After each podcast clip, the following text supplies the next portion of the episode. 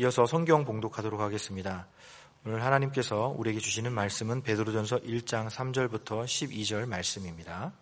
우리가 한 절씩 교독하여 읽도록 하겠습니다. 우리 주 예수 그리스도의 아버지 하나님을 찬송하리로다. 그의 많으신 궁휼대로 예수 그리스도를 죽은 자 가운데서 부활하게 하심으로 말미암아 우리를 거듭나게 하사 산 소망이 있게 하시며 썩지 않고 더럽지 않고 쇠하지 아니하는 유업을 잊게 하시나니 곧 너희를 위하여 하늘에 간직하신 것이라. 너희는 말세에 나타내기로 예비하신 구원을 얻기 위하여 믿음으로 말미암아 하나님의 능력으로 보호하심을 받았느니라. 그러므로 너희가 이제 여러 가지 시험을 말미암아 잠깐 근심하게 되지 않을 수 없으나 오히려 크게 기뻐하는도다. 너희 믿음의 확실함은 불로 연단하여도 없어질 금보다 더 귀하여 예수 그리스도께서 나타나실 때의 칭찬과 영광과 존귀를 얻게 할 것이니라. 예수를 너희가 보지 못하였으나 사랑하는도다. 이제도 보지 못하나 믿고 말할 수 없는 영광스러운 즐거움으로 기뻐하니 믿음의 결국 곧, 곧 영혼의 구원을 받음이라.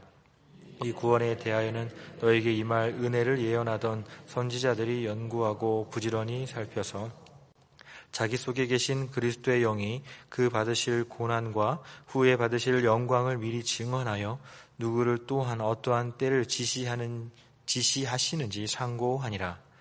이 성긴 바가 자기를 위한 것이 아니요 너희를 위한 것임이 계시로 알게 되었으니 이것은 하늘로부터 보내신 성령을 힘입어 복음을 전하는 자들로 이제 너희에게 알린 것이요 천사들도 살펴보기를 원하는 것이니라. 아멘.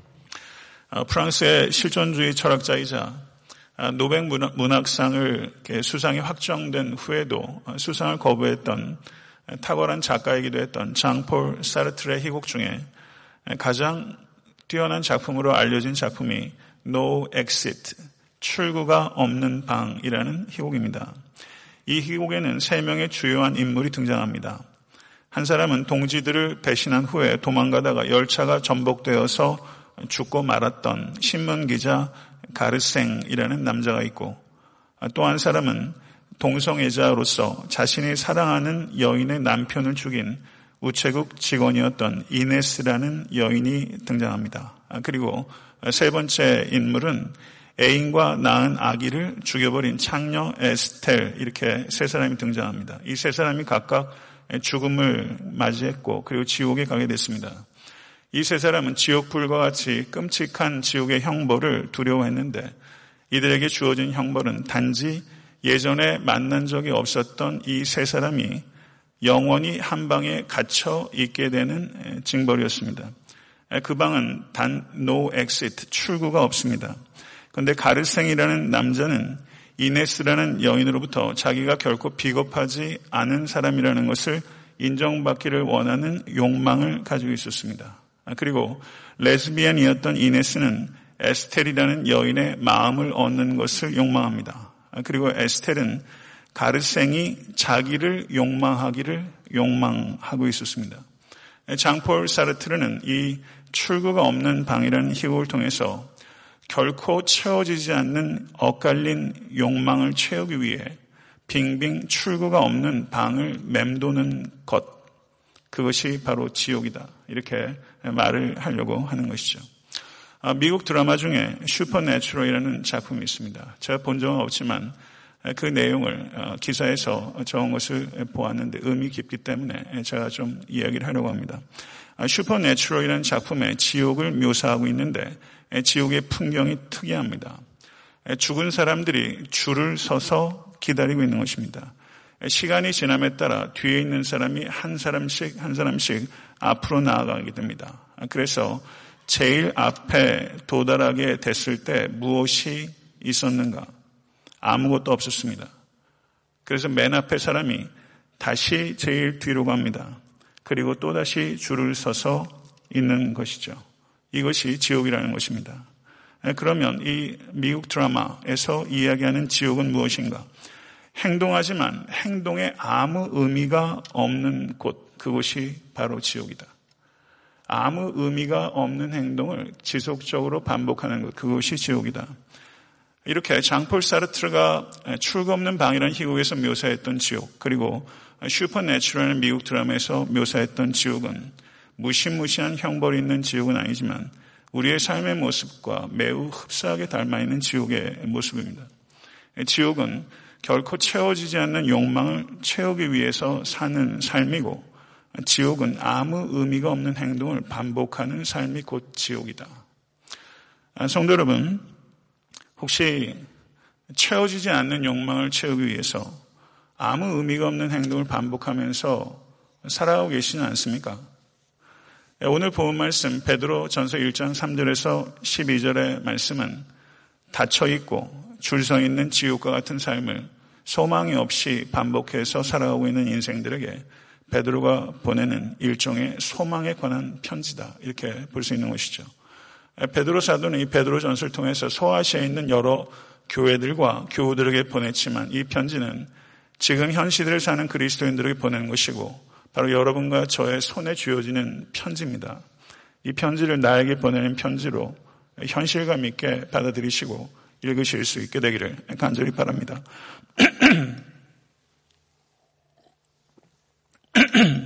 아, 베드로전서 1장 3절에서 12절을 저는 이렇게 요약하고 싶습니다. 구원의 장엄함과 아름다움. 구원의 장엄함과 아름다움을 선포하는 연속, 연속적인 문장이다. 이렇게 볼 수 있습니다.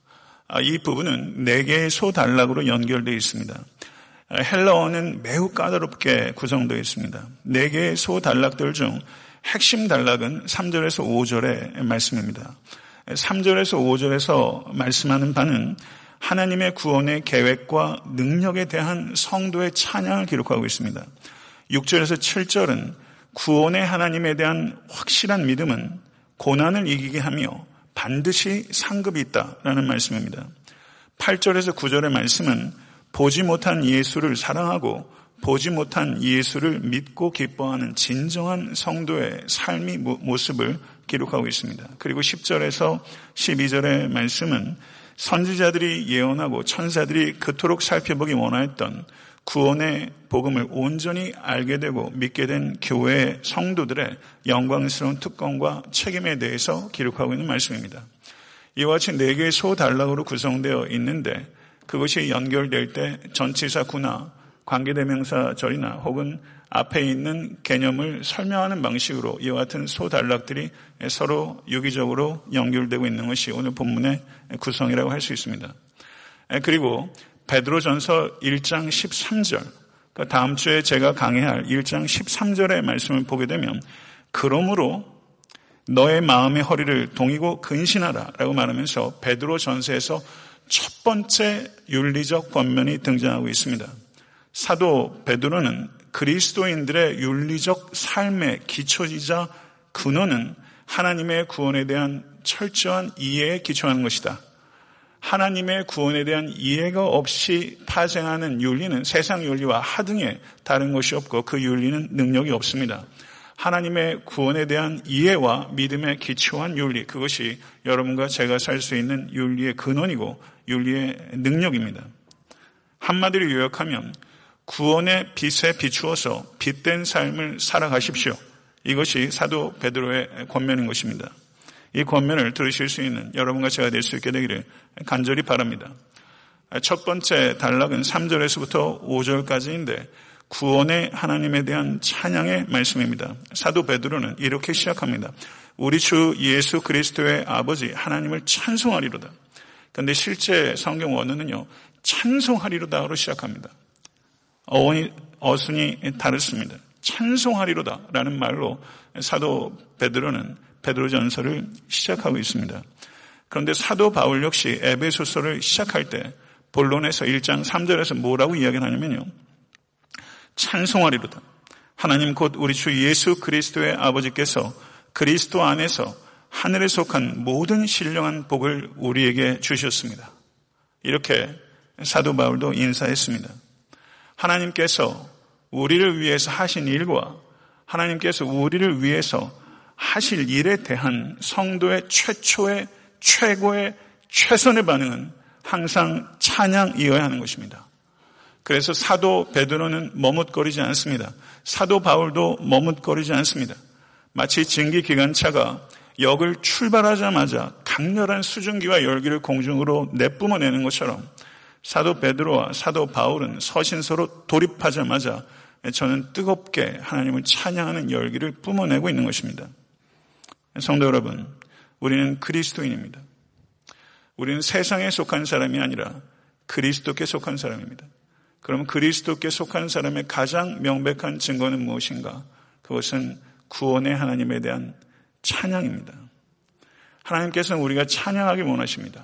그것은 두 가지 목적을 위해서입니다. 하나님의 영광을 위해서 그리고 찬양하는 우리들의 유익을 위해서 하나님께서 우리가 찬양하라고 하시는 것입니다. 성도 여러분, 성도님들의 입속에 찬양이 회복되기를 간절히 바랍니다. 찬양하고 싶은 마음이 들 때까지 기다리지 마십시오. 찬양하십시오. 그럼 여러분의 마음에 하나님이 모셔질 것입니다. 그리고 하나님이 여러분의 마음 속에 모셔지면 여러분의 인생은 회복되게 될 것입니다. 3절은 하나님을 우리를 거듭나게 하시는 분이다. 이렇게 말씀하고 있습니다. 사실은 동격입니다. 하나님은 우리를 거룩하게 하시는 분. 관계대명사절로 그렇게 표현되고 있는 것입니다. 하나님의 우리를 거듭나게 하심. 이것이 신앙생활의 시작이고 성도의 삶의 시작입니다. 그런데 이 거듭남은 그의 많으신 극률대로 우리에게 주어진 것입니다. 이 말은 거듭남은 남은 성도의 자격이나 공로에 의해서 이루어지는 것이 아니라는 것입니다.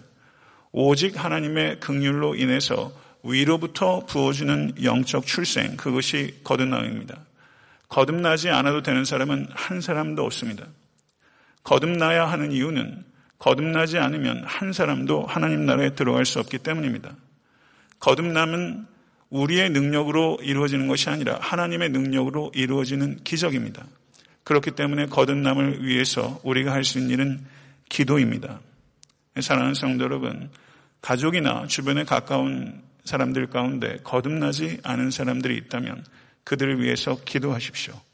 거듭남은 항상 기적이기 때문에 기도해야 되는 것입니다.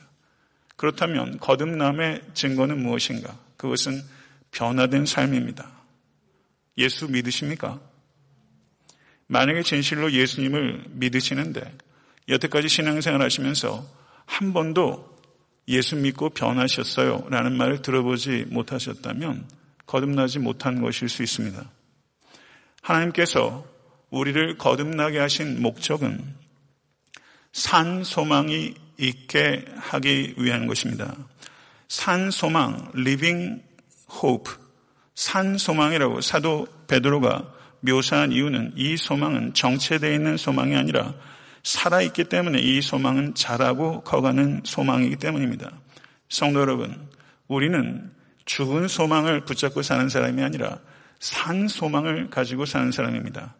이 소망은 this age, 이 세대에 대한 소망이 아니라 the age to come, 오는 세대에 대한 소망이고 이 소망은 세상 나라에 대한 소망이 아니라 하나님 나라에 대한 소망입니다.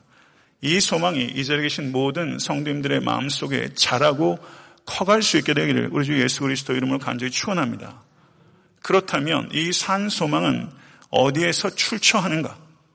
그것을 사도 베드로는 하나님께서 예수 그리스도를 죽은 자 가운데서 부활케 하심으로 이 산 소망이 시작됐다고 말씀하고 있는 것입니다. 그리스도인의 산 소망은 다시 사신 그리스도에게서부터 시작되는 것입니다. 할렐루야. 사랑하는 성도 여러분, 거듭나게 하신 두 번째 목적은 유업을 잊게 하기 위해서입니다. 우리 번역은요, 굉장히 분석하기 어렵게 되어 있습니다. 그런데 성경 원어를 보게 되면요, 시각적으로 좀 더 구문적으로 명확해진 부분이 있습니다. 성경 원어로 보면 산 소망을 위하여 에이스 엘피다 조산 이렇게 에이스라는 전치사로 이끌어주고 있고 유업을 위하여는 에이스 클레로노미안 이렇게 말하면서 에이스라는 전치사로 이 두 개의 전치사구가 이끌어지는 것을 볼 수 있고 거듭나게 하신 목적이 에이스는 목적을 의미하는 전치사 수일 때가 많습니다. 거듭나게 하신 목적은 첫 번째는 산 소망을 우리에게 주시기 위하여 두 번째는 우리에게 유업을 주시기 위하여입니다. 믿으십니까? 그렇다면 하나님께서 우리에게 주시려고 하는 유업은 무엇입니까? 여기서 유업이라고 번역되고 있는 헬러가 클레로노미아라는 단어인데요. 이 단어가 신약 성경에서는 두 가지로 번역됐습니다. 어떤 곳에서는 유업이라고 번역되고 있고 어떤 곳에서는 기업이라고 번역됩니다. 유업 혹은 기업이라고 번역되고 있습니다. 그런데 구약 성경에서 이 클레로노미안이라는 단어가 나오는 용례를 찾아보면요. 구약 성경을 헬라어로 번역한 것이 70인역 셉터진트입니다. 거기에 클레로노미안, 노미아로 번역되고 있는 이 단어는 뭘 가리키느냐?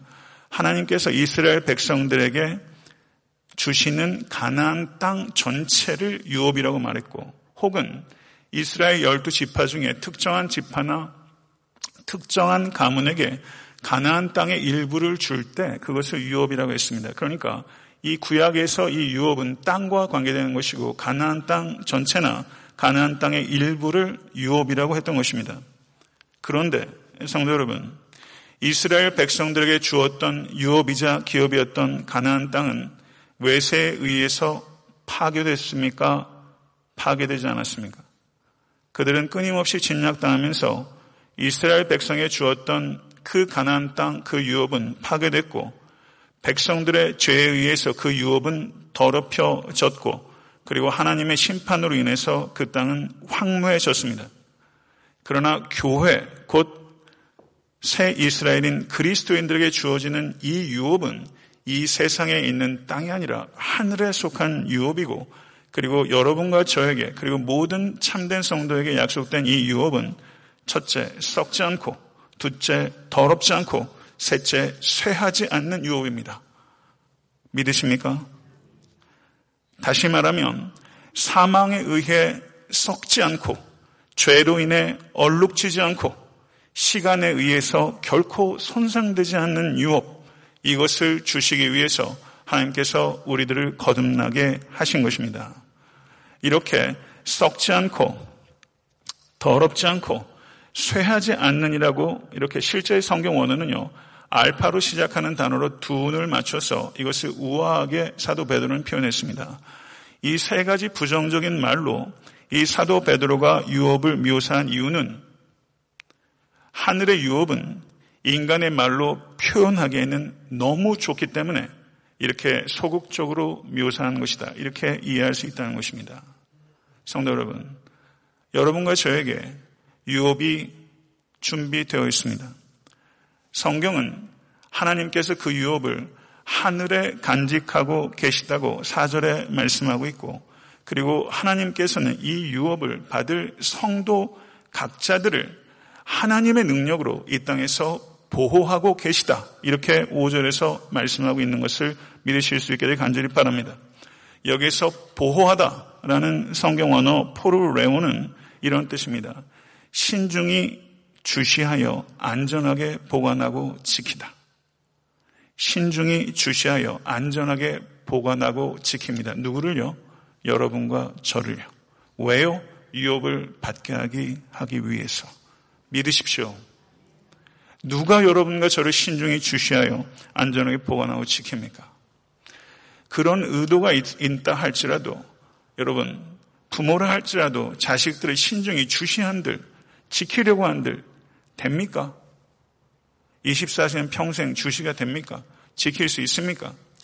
의도가 있어도 그럴할 능력 없습니다. 그러나 하나님께서는 그런 의도와 사랑의 의도와 그리고 그렇게 할 수 있는 능력이 하나님께 있는 것입니다. 성도 여러분, 여기서 하나님께서 보호한다고 했을 때 이 보호하시면 두 가지 의미가 있습니다. 이탈하지 못하도록 막아 보호하다라는 의미가 있고 외부의 공격으로부터 보호하다라는 두 가지 의미가 이 보호하다라는 단어 가운데 있습니다.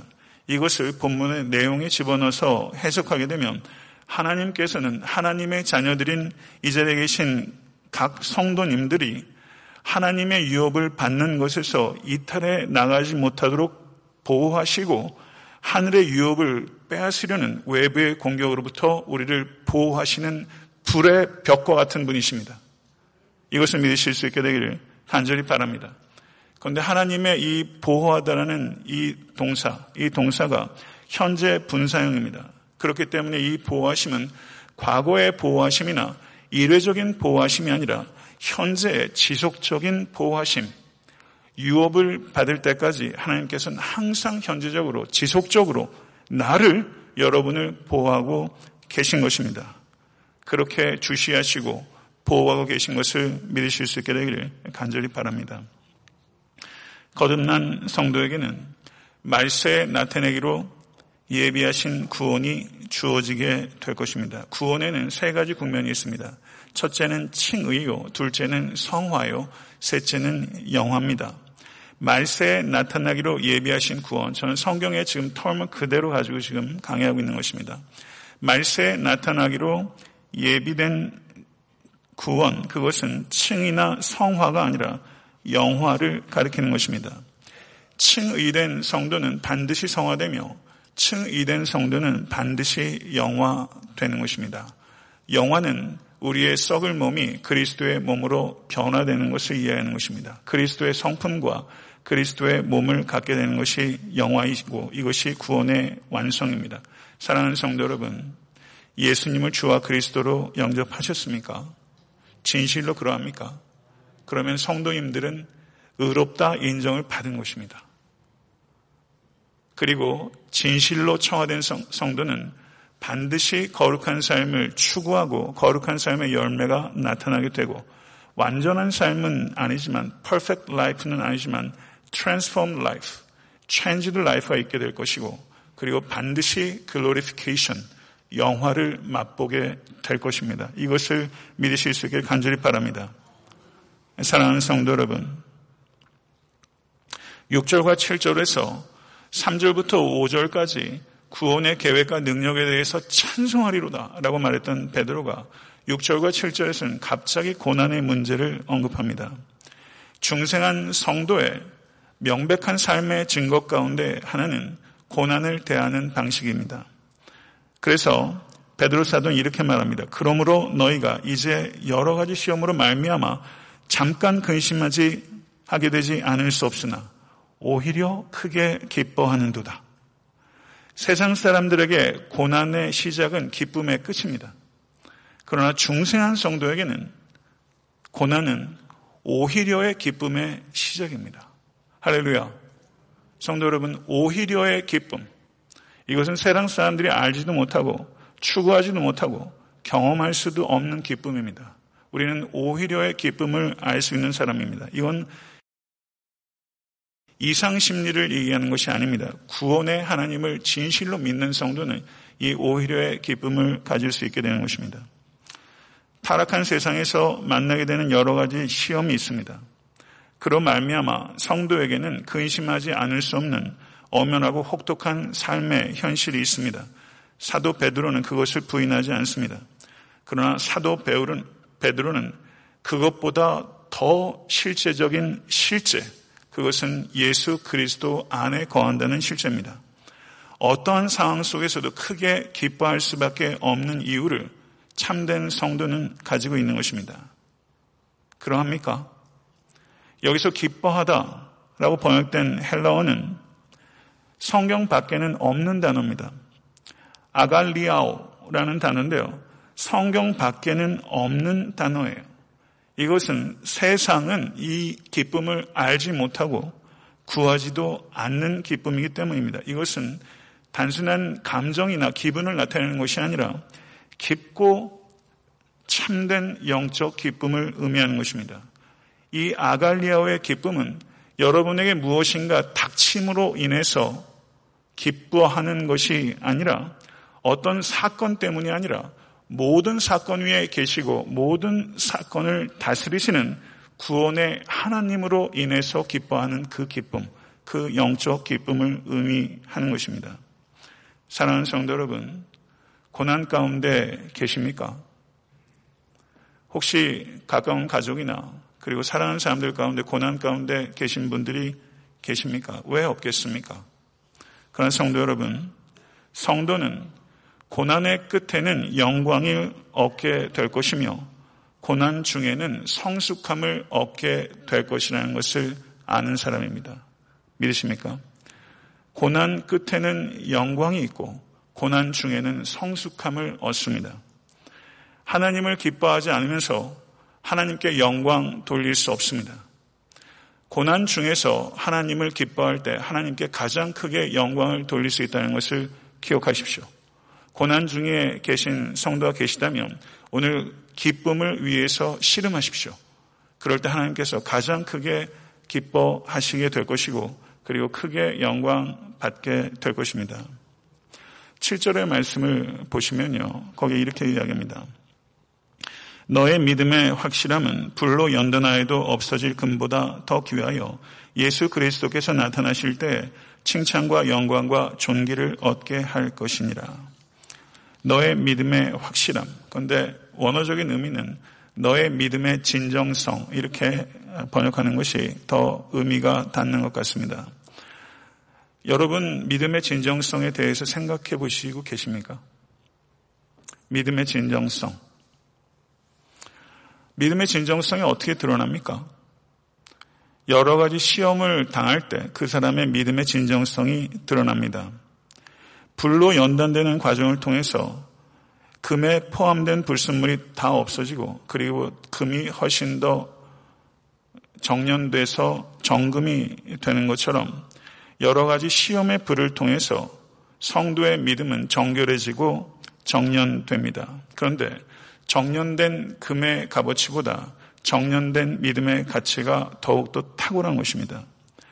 금은 가장 내구력이 강한 금속 가운데 하나라고 합니다.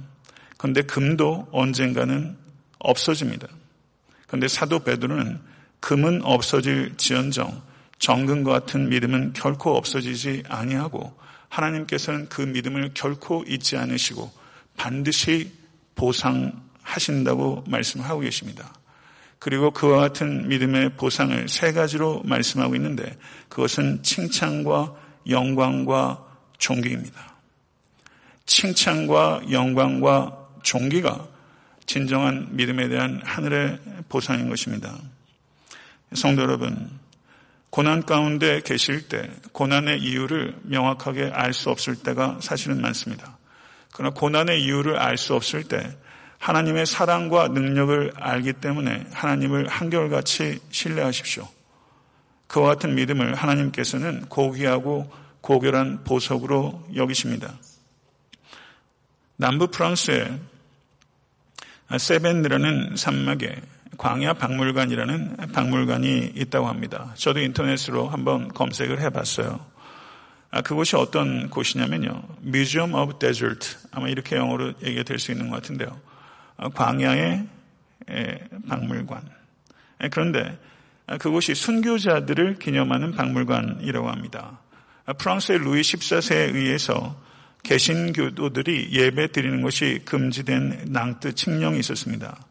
그런데도 불구하고 개신교도들이 모여서 지속적으로 예배를 드리는 과정에서 많은 사람들이 잡히게 됩니다. 그래서 무려 이 박해가 1세기 동안 진행이 됐는데요. 이 프랑스의 이 개신교도들을 위그노라고 불렀던 것 같습니다. 이 위그노들이 1세기 100년입니다. 이 100년의 박해를 견딜 수 있었던 배경은 가정 예배와 성경이었습니다. 잡힌 목사들은 사형에 처해졌고 여자들은 종신형에 처해졌고 남자들은 노예선에 끌려갔고 아이들은 수도원에 강제 입양됐습니다. 100년 동안 있었던 일입니다. 그런데 노예선에 강제로 끌려가서 긴 노에 다섯 명이 매달려서 노예선을 젓도록 되어 있었는데 그들은 노를 저으면서 사슬에 묶여 있었습니다. 그리고 죽을 때까지 그것을 벗어나지 못했습니다. 그들이 탔던 갤리선, 큰 노예선을 복제해서 박물관에 전시했는데요. 이 복제된 배에 노예가 어, 써놓은 글이 있었습니다. 뭐라고 이 노예가 거기에 글을 썼냐면요. 나를 맨 사슬은 그리스도의 사랑의 사슬입니다. 나를 맨 사슬은 그리스도의 사랑의 사슬입니다.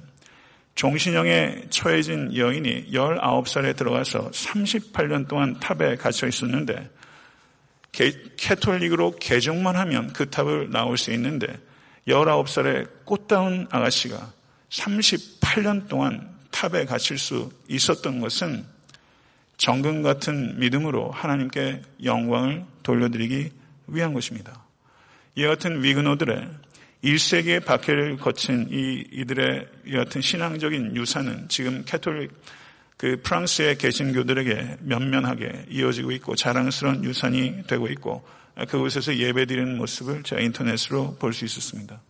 성도 여러분, 이 노예선에 가서 나를 메고 있는 사슬은 그리스도의 사랑의 사슬입니다.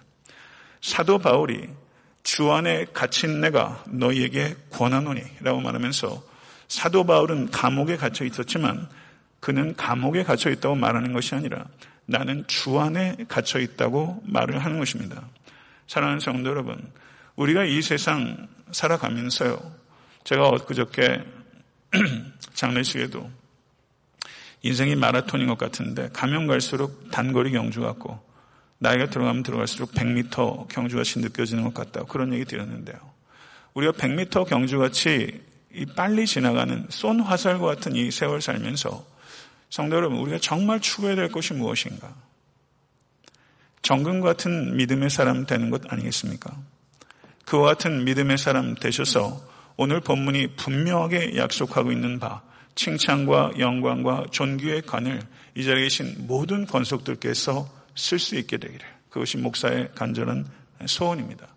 모쪼록 여러분의 믿음이 그와 같은 금보다 더 소중한 순결하고 귀한 믿음이 되셔서 이 세상 소풍 마칠 때까지 그 믿음 안에서 끊임없이 성장해 가실 수 있는 여러분과 제가 될 수 있게 간절히 바라고 그와 같이 성장을 돕기 위해서 저도 부단히 성장해 나가는 목회자가 되도록 노력하겠습니다.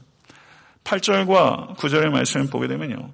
그리스도인의 두 가지 특징을 기록하고 있는데 여기에서 문법적으로 보게 되면 두 가지 특징은 사랑과 기쁨입니다. 그리스도인의 두 가지 특징은 사랑과 기쁨이에요.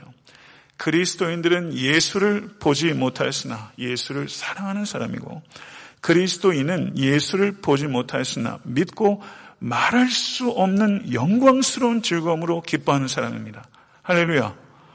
6절에서 이미 기쁨에 대해서 사도 베드로는 얘기했는데 6절에서 말하는 기쁨은 예비하신 구원, 완성될 구원에 대한 소망으로 인한 조의 기쁨이었다면 이 8절의 기쁨은요. 예수 그리스도와 개인적이고 인격적인 교제로 말미암은 기쁨이에요. 이 기쁨을 사도 베드로가 뭐라고 표현했냐면요.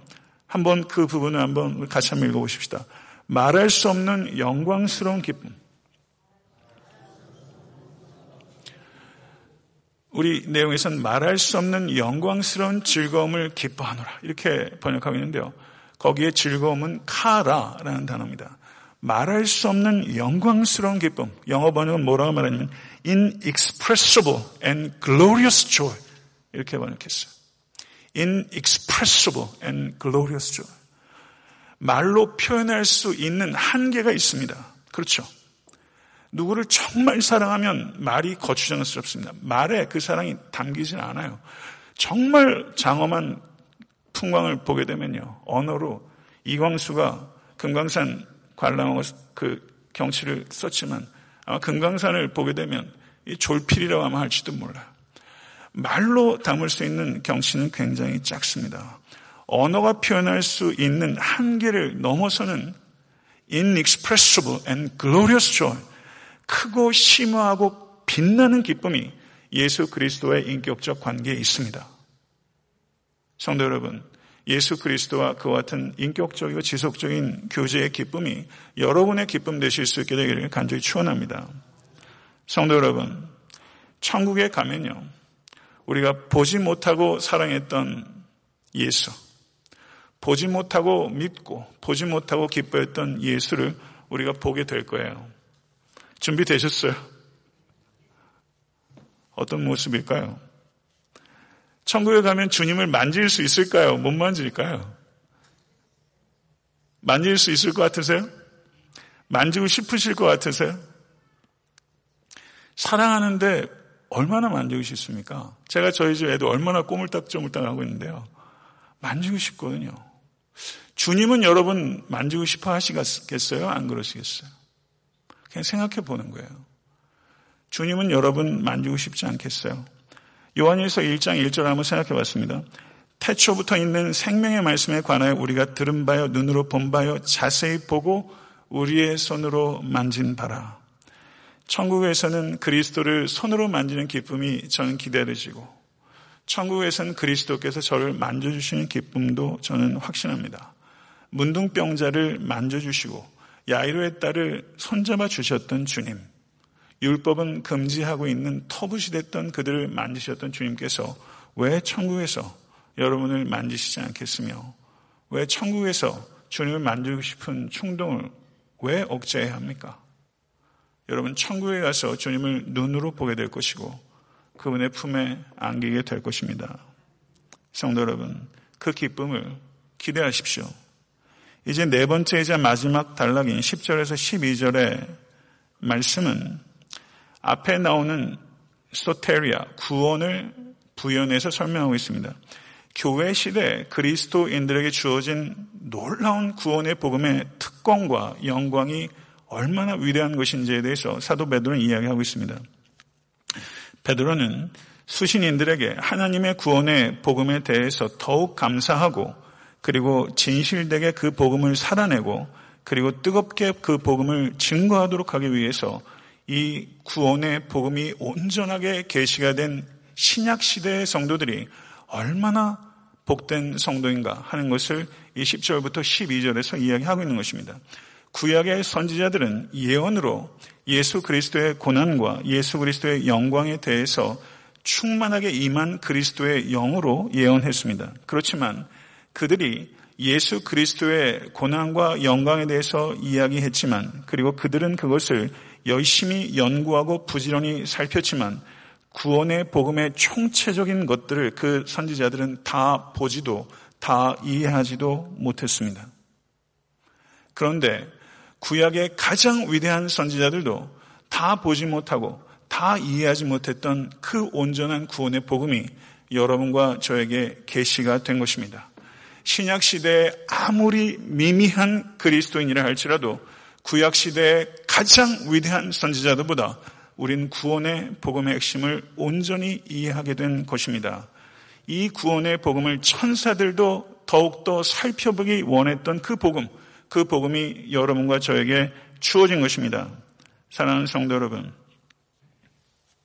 그 복음은 그리스도의 고난과 그리스도의 영광에 대한 것입니다. No cross, no crown. 고난 뒤에 영광이 옵니다. 이것이 그리스도의 삶의 순서였고, 그리고 그 그리스도를 사랑하고 믿는 성도의 삶의 순서 역시 고난 뒤에 영광이 있는 것입니다. 예수께서는 요한복음 16장 19절에서 20절에 너희가 세상에 속하였으면 세상이 자기의 것을 사랑할 것이나 너희는 세상에 속한 자가 아니요 도리어 내가 너희를 세상에서 택하였기 때문에 세상이 너희를 미워하느니라. 내가 너희에게 종이 주인보다 더 크지 못하다 한 말을 기억하라. 사람들이 나를 박해했은즉 너희도 박해할 것이요 내 말을 지켰은즉 너희 말도 지킬 것이라. 성도 여러분, 그리스도인들은 세상의 미움을 받게 됩니다.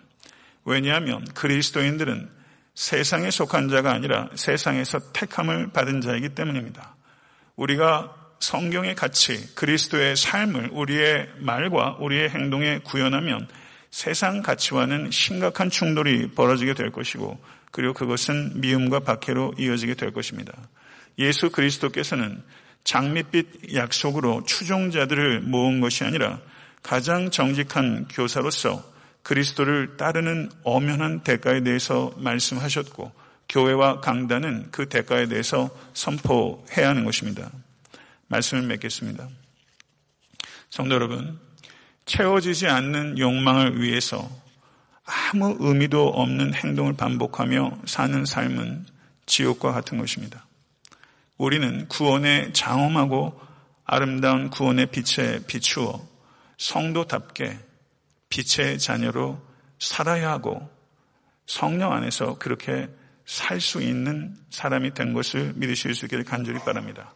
하나님께서 여러분을 택하신 것은 하나님의 많으신 긍휼로 거듭나게 하신 것이고 그리고 거듭나게 하심으로 말미암아 하늘에 썩지 않고 더럽지 않고 쇠하지 않는 유업을 간직하고 계시고 간직하신 유업을 여러분들이 받아 누릴 때까지 하나님께서는 여러분 각자를 주시하시고 보호하시기를 그날까지 하고 계신 것을 믿으실 수 있게 간절히 바랍니다. 이것을 믿는 성도는 어떠한 삶의 고난이 닥친다 할지라도 오히려 기뻐하는 성도가 되는 것이고 고난 중에서 구원의 하나님을 기뻐하는 것이 성도가 할 수 있는 성도의 본성이 된 것입니다. 고난 중에서 기뻐할 때 그 성도는 금보다 아름답습니다. 금보다 정결합니다. 금보다 귀합니다. 그렇게 될 때 하나님께서 가장 큰 영광을 받게 될 것입니다. 고난 중에 계십니까? 하나님께 가장 큰 영광을 드릴 기회 가운데 계신 것입니다. 그리고 그와 같은 진정한 믿음을 하나님께서는 결코 잊지 아니하시고 반드시 보상하십니다. 여러분과 저는 귀한 사람들입니다. 보지 못하고 믿게 됐고 보지 못하고 사랑하게 됐고 보지 못하는 예수님을 기뻐하게 된 존재입니다. 이것은 inexpressible and glorious joy. 예수 그리스도와 표현할 수 없는 그리고 영광스러운 교제 가운데 더욱 들어가십시오. 구약의 가장 위대한 선지자들도 다 파악하지 못했던 그 복음이 우리에게 들려지고 있습니다. 천사들도 알기를 간절히 원했던 그 위대한 장엄하고 아름다운 복음이 여러분과 저를 구원한 것입니다. 이 복음을 어찌 더 연구하지 않을 수 있으며 어찌 더 사랑하지 않을 수 있으며 어찌 더 뜨겁게 살아내지 않을 수 있으며 어찌 더 열렬하게 증거하지 않을 수 있습니까? 이 복음의 장엄함과 위대함을 가지고 오늘 각자의 삶으로 돌아가십시오. 그리고 이 복음을 연구하십시오. 살아내십시오. 그리고 증거하십시오. 그리고 세상을 변혁시키는 여러분과 저 애타한테 섬기는 교회가 될 수 있게 되기를 우리 주 예수 그리스도 이름으로 간절히 축원합니다. 기도하겠습니다.